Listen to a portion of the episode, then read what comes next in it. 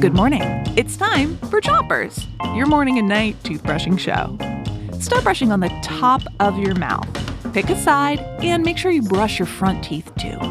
Three, two, one, brush. It's Grosser Week, so get ready to get grossed out by our icky eye spies. I'll describe something, and you have to figure out what it is. Here's your first one.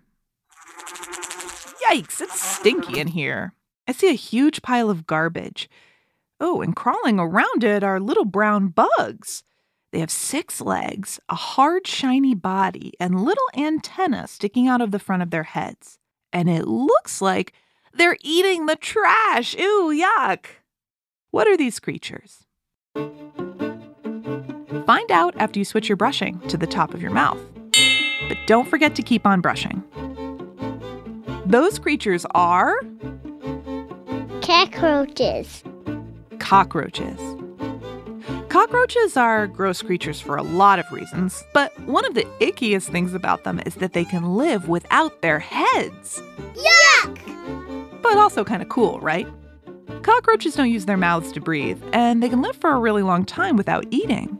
Scientists have seen roaches survive for weeks without their heads. Gross. Switch your brushing to the bottom of your mouth and make little circles with your brush around the inside, outside, and chewing side of each tooth. Here's your next I spy. I see a slithery creature.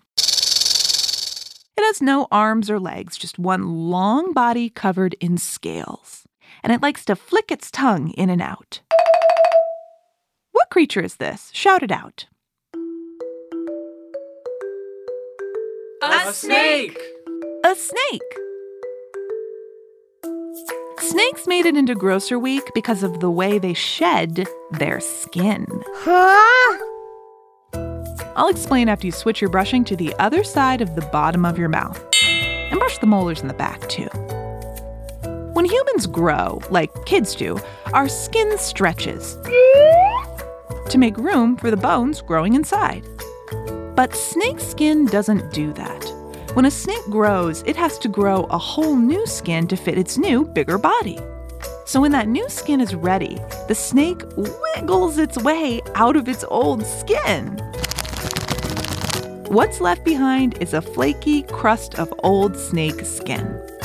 Ew!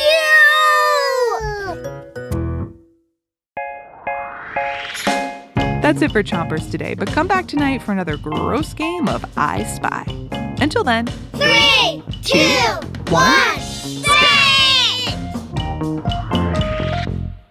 Chompers is a production of Gimlet Media.